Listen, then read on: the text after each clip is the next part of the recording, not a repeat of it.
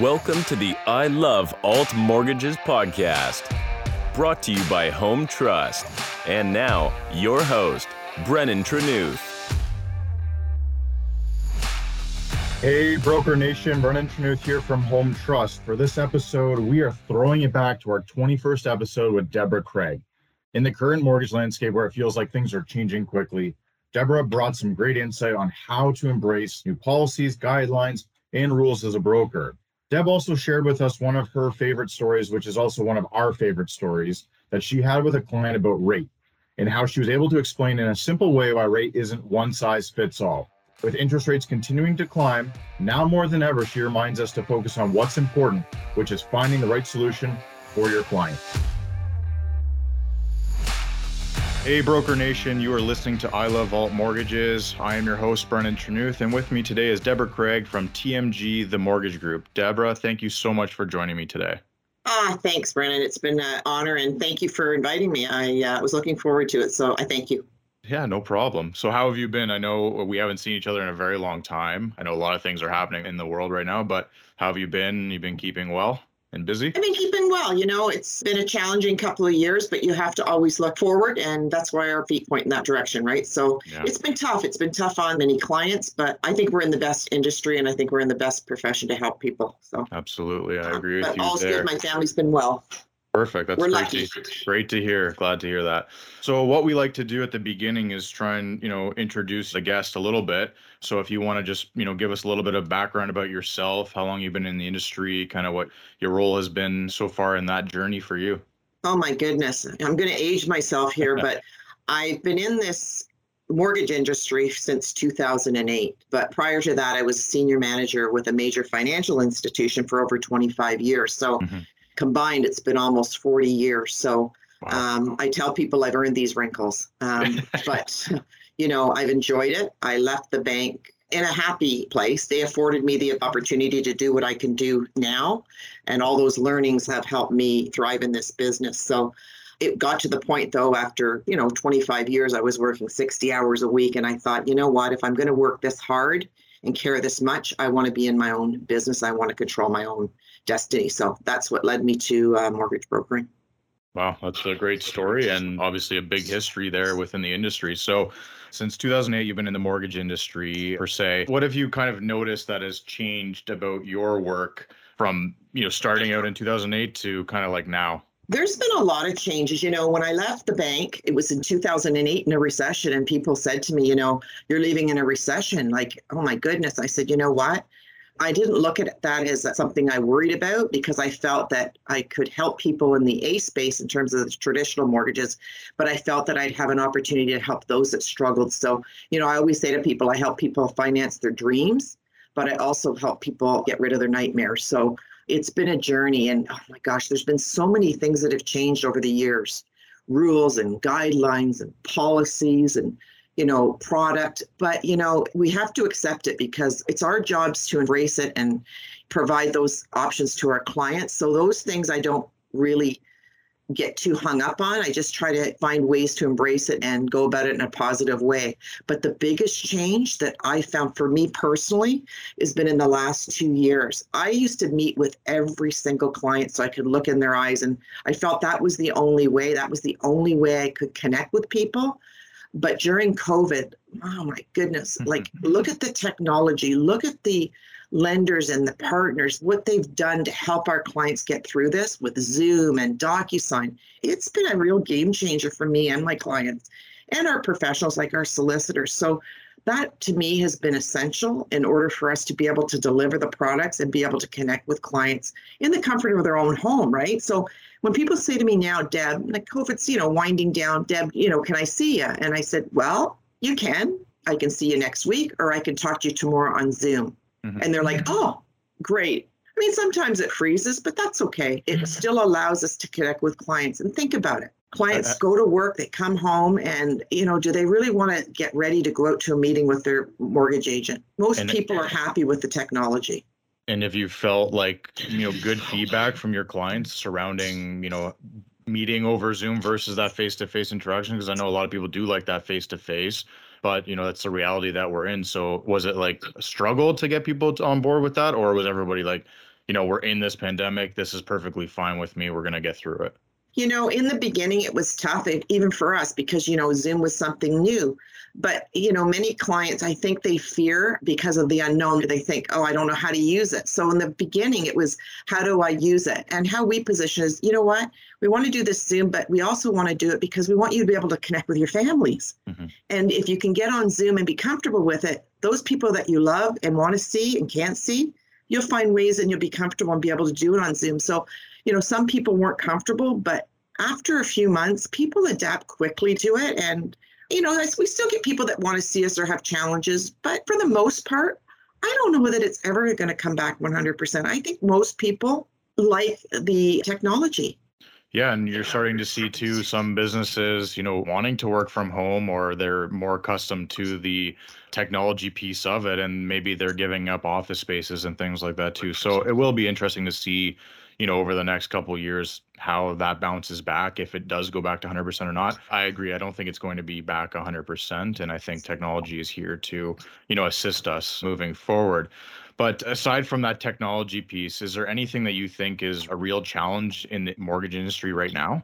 What I see is the biggest challenge is well, we know that the markets are just skyrocketed in terms of prices. So I'm finding the biggest challenges with first time homebuyers, young Canadians. I mean, these people have good paying jobs. They're paying a mortgage to somebody else as their landlord. So I think that's the biggest challenge that I'm finding together with the self employed. I mean, the self employed, those clients, some of them have been more heavily impacted by COVID. And I mean, they've got the CERB, but I don't even think we've seen the worst of it. I think in the next six months to a year, we're going to have people that are going to need us and they're going to need that alternative space like Home Trust, mm-hmm. where we can help them through some tough times still to come, I think. And you mentioned, you know, first time home buyers, and obviously, you know, it seems to be a little bit more difficult for that sector to, you know, get into the housing market. What have those conversations been like? I'm assuming there have probably been a little bit difficult conversations about affordability in the current market that we're in. So I'm just wondering, you know, what that's been like on you and then, you know, how do you manage that conversation that you have to have with those clients? Well, those conversations are tough because even the ones that are looking to buy and you've had a pre-approval and you know their budget, you know, they go into offers and there's multiple offers and they lose out over and over again, you know, 13 tries and now it's beyond some reach for many. So I'll give you an example of one client that I had not too long ago. It was a personal support worker and I'm always looking for ways to help and find a way. Not everybody has the bank of mom and dad or access to more money or 20% down. So with that client, I said, look, you know, maybe you have to find people that are in the same position as you, other personal support workers that need to find a place. And maybe you go in at joint for the next five years, have a goal, go into a joint as if it was a family member. And at the end of the five years, you look and say, you want to buy me out or do we want to sell and buy something else? If they had done this five years ago, how much down payment would they have now? Mm-hmm. So there's ways to help them prepare and not lose hope because I never thought I'd be able to buy a home years ago, and you always can find a way, whether it's moving in, having your parents help, but there's always a way to help them find hope. And just if they are home and they are not paying rent, how to budget with them and how to look through their budget to see how much they can sock away. Sure. I mean, I think that conversation that you had there with those clients really speaks to the volumes of how important it is to have a mortgage broker who can kind of think outside that box and you know possibly have a lender that can support you on the back end for those you know solutions that you're coming up with for those clients I know that you've been busy building out your own team at TMG. Just wondering, you know, there's other brokers that listen to the podcast that, you know, maybe thinking about, you know, building out their team, opening up a brokerage, things like that. I'm just wondering, what's your approach to building out your team? What are you looking for when you're building it? Well, my approach is pretty simple. I want to be that mortgage agent or the broker or the leader that others aspire to be.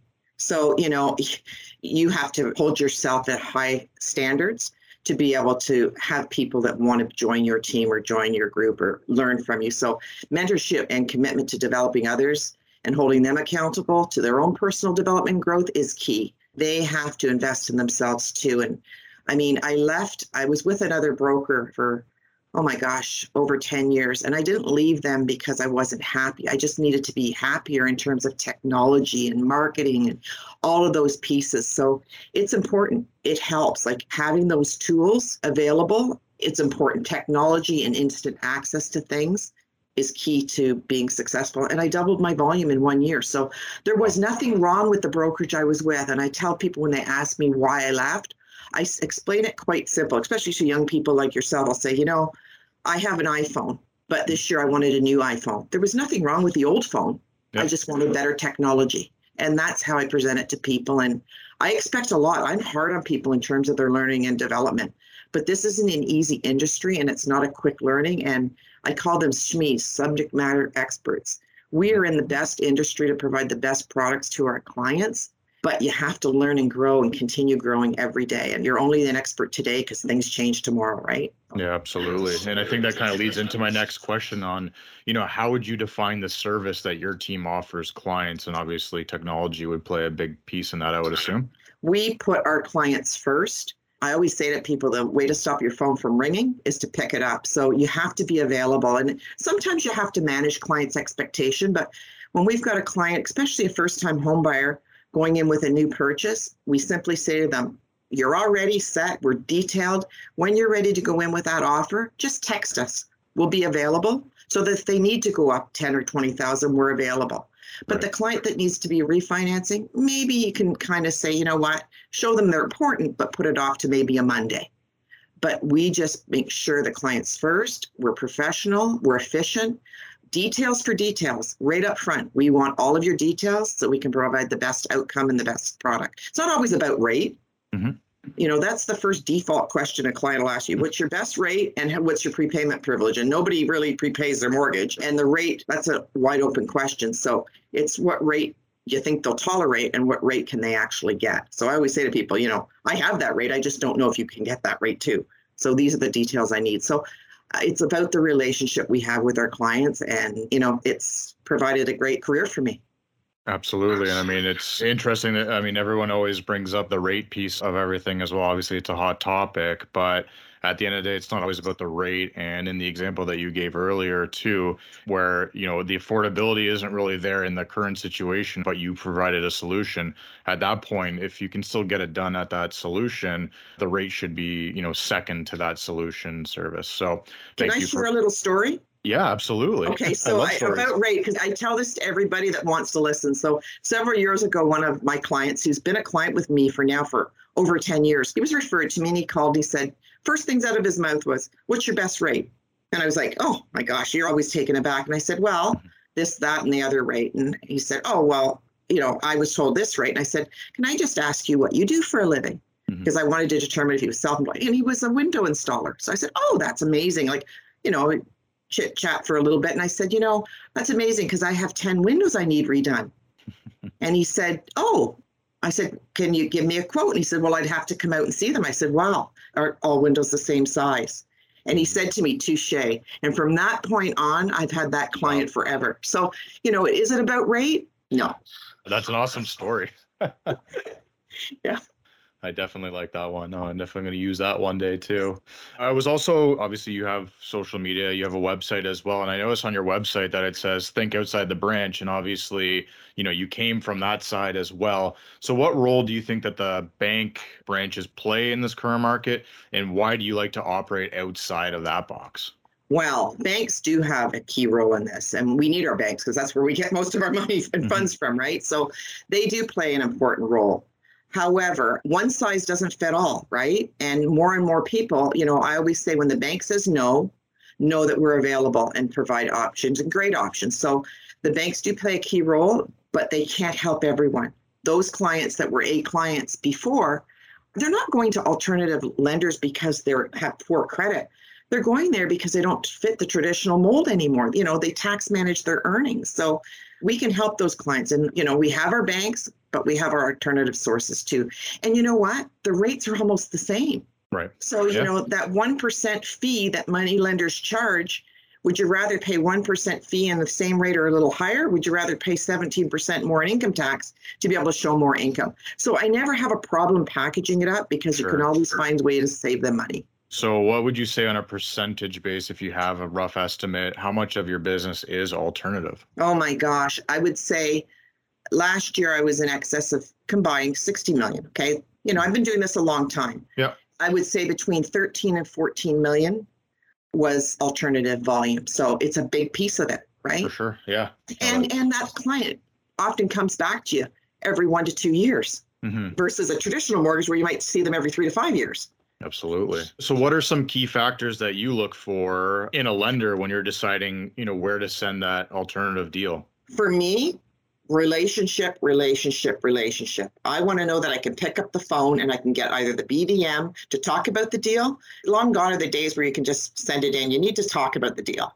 Common sense lending. Home Trust, I have to say, has been with me since 2008.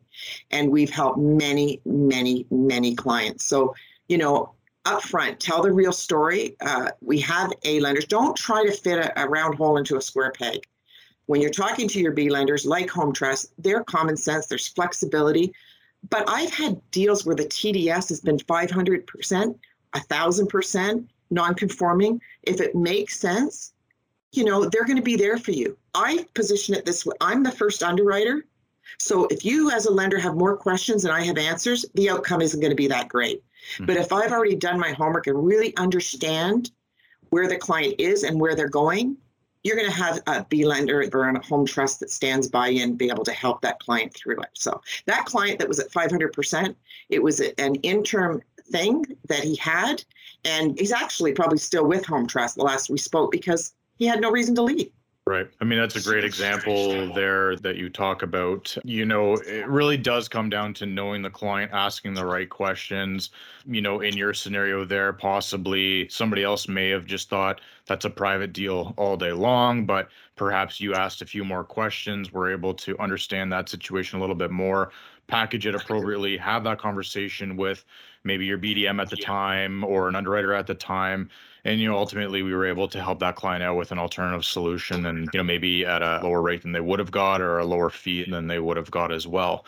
I'm just wondering if you have any other deal scenarios or stories where it really exemplifies you know your understanding of the alt space and where a lender really came through Well, I could give you several from Home Trust. I could be here all day, but recently we had a client that was affected early on in 2020 due to COVID. He was laid off.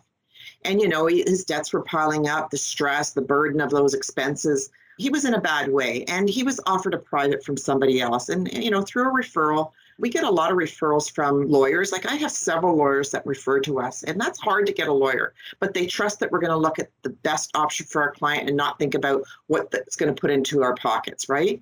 Mhm. This client, we were able to take him to Home Trust, and he had a return to work date for um, his job, and Home Trust was able to help him. So, can you imagine the relief this brought to him and his family? It was a huge relief.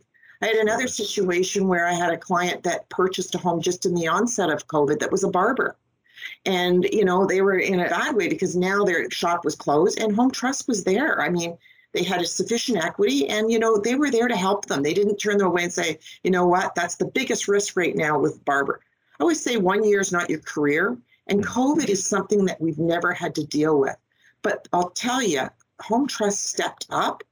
And for many of these clients, I mean, you know, they needed that help. And think about the equity they have in their homes. Think about the burden that was removed from many of these clients. I can tell stories over and over about the impact that alternative space has on lenders. sure And um, it's been an incredible journey. And thank God we have them there, right? Absolutely.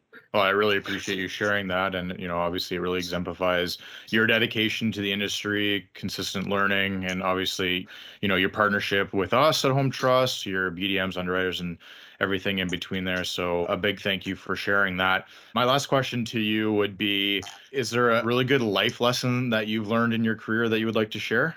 life lesson balance balance balance i mean i'm not good at this man i tell everybody oh work life balance um, try to get some sleep once in a while. I mean you know pace yourself and look after yourself first because you're no good to your clients if mm-hmm. you can't be on your game and get the rest you need. So i'm not always good at that. I preach it but i'm not always good at that and i have to get better at that. But i would say that for me It's great messaging. Everybody needs to take a little bit more care of themselves, especially in this industry. I know there's a lot of burnout that happens, and you know we're pretty much on 24/7. So make sure you do take care of yourself. So that's a great life lesson there that you've shared. So thank you very much.